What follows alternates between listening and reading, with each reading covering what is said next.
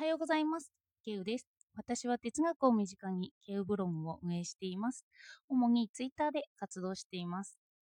今日も宣伝からさせてください。私はメールマガジンを始めています。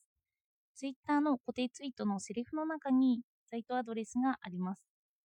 あの名前はニックネームとか、アドレスはステアドレスで大丈夫なので登録していただくと嬉しいです。この宣伝に関して私はよくボイシーを聞くんですけど、あのキングコングの西野さんや鴨頭さんが興味深いことを言ってました。 YouTube で毎回宣伝を挟んだら嫌われるけれど、ラジオはそんなことが起こらないらしいと鴨頭が言っていたらしいんですよね。確かにそうですよね。私はラジオでも長すぎる宣伝は嫌だなとは思うんですけど、さらりと宣伝されることについてはそんなに嫌だなって思わないんだなって。で、かえってテレビや YouTube で宣伝が流れると早送りしたくなるなって思いますよね。ラジオは人の聴覚だけを主に奪うんですけど、テレビはや YouTube は聴覚に加えて視覚とか体の動きまで奪いますよね。こんな違いがラジオと YouTube とかそういうのにあるんだなって思いました。なので私はちょっとこのラジオで一番初めに宣伝をさせていただきますけど、さらりと終えるので気を悪くしないでいただきたいなと思います。メルマガも副業は意識してますけど、基本的には読者さんに良い情報を届けられたらなって思っています。特に今私はサイトを一から構築中なんですよね。その経験から来る情報を有益なものにして発信できればなって思います。では今日なんですけど、声について話したんですけど、まあ、またその声情報について話していこうかなと思います。まず自分では意識できないことについて語っていこうと思います。私は一日に一つ記事をリライトしているので、そのことについてちょっと意識して話してしまうという面があるんですけど、えっと、昨日は天才と変人は紙一重というのを本を紹介しつつブログ記事にしました。ストーリー風にちょっとここでも触れていきます。昔のチェス世界チャンピオンとコンピューターがどっちが賢いのかっていうのを競う話があったんですよね。あのせんきゅうひゃくきゅうじゅうななねんの頃なんですけど、その頃コンピューターって人間を超えるんじゃないのというようなことを言われていた時代です。それでそのせんきゅうひゃくきゅうじゅうななねんにコンピューターがチェスで人間の頭脳を上回ったと言われています。で、その中で本当に上回ったのかというのが話の意図していることで、本当はコンピューターは人間の頭脳をここでは上回っていなかったらしいんですよね。の対戦中にコンピューターが打ったわけのわからない手に王者が翻弄されてしまって、それで王者が理解できないということは王者の理解を超えた天才的な手かもしれないって思ったんですよ。で、今現代はこういう天才的な手もコンピューターから発見されているらしいんですけどね。で、この王者もみんなからは天才的な人物と思われていたから、この王者が天才っていうからにはもうコンピューターも天才なんですよね。で、その王者が自分の理解を理解できる範囲を超えているから、しかも対戦で負けたから、それでコンピューターを天才とみなしたんですよ。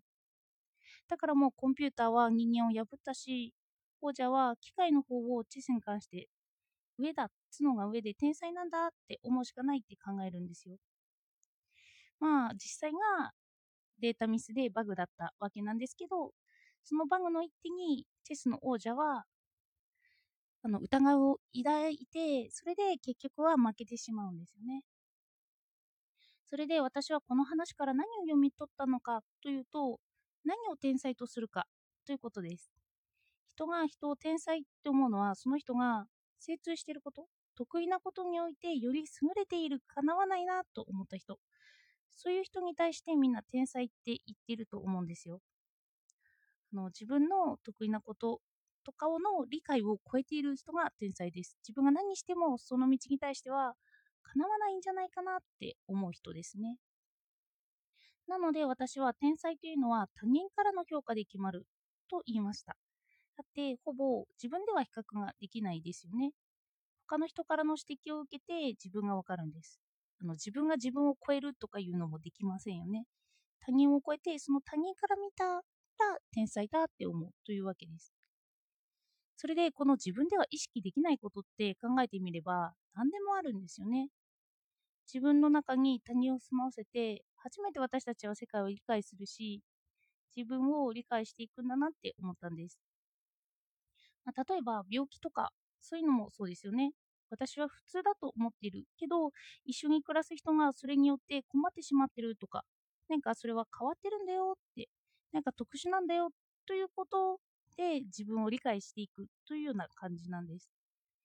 それで私は天才の例を挙げましたけど、これだとあの病気とかだと一緒になる人に還元されないですよね。天才は還元されますけど、そのあのー、その人にとっては詳しくないことが得意だったりすると、もしかしたら否定的な感じになるかもしれない。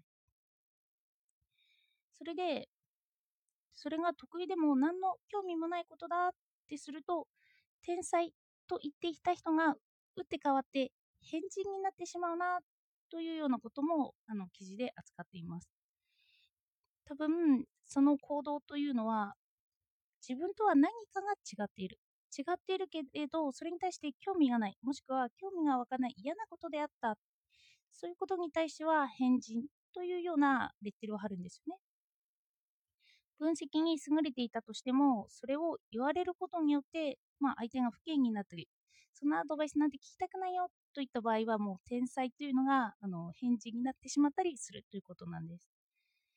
だから他人からの判断でそういう天才変人が決まってしまうということですよね。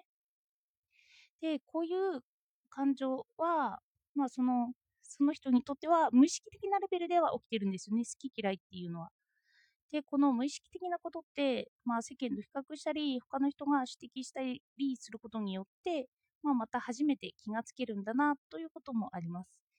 で、世間では天才って見てるよ、それ、それを変人と見るなんておかしくない、おかしくなるんじゃないみたいな、そんな指摘ですね。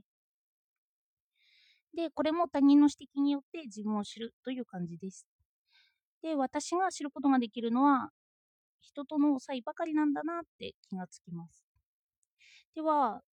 そうですね、自分の考えだったり、自分だけのもの、比較せずに気がつけるものって何だろうっていう話になってくるんですよね。そうなるとまた自分って何ってなっちゃうんです。で、これも逆説になるんですけど、知らなければおそらく自分なんですよね。分析されなければ意識しないから、私は私だけの行動をその場ではとっているんだろうなって思います。他者を出すから自分がただ相対的な人物になってしまうのかなって思うんですよ。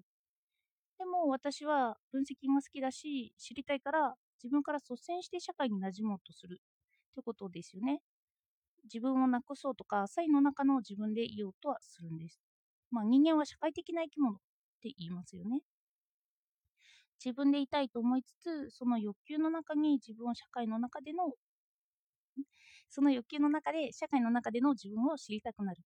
この矛盾した感情に人はずっと悩むのかなって思いました。今はこの社会性が強いですよね。実際に会うわけではないので、人が発することによって自分の存在を確かめている感じです。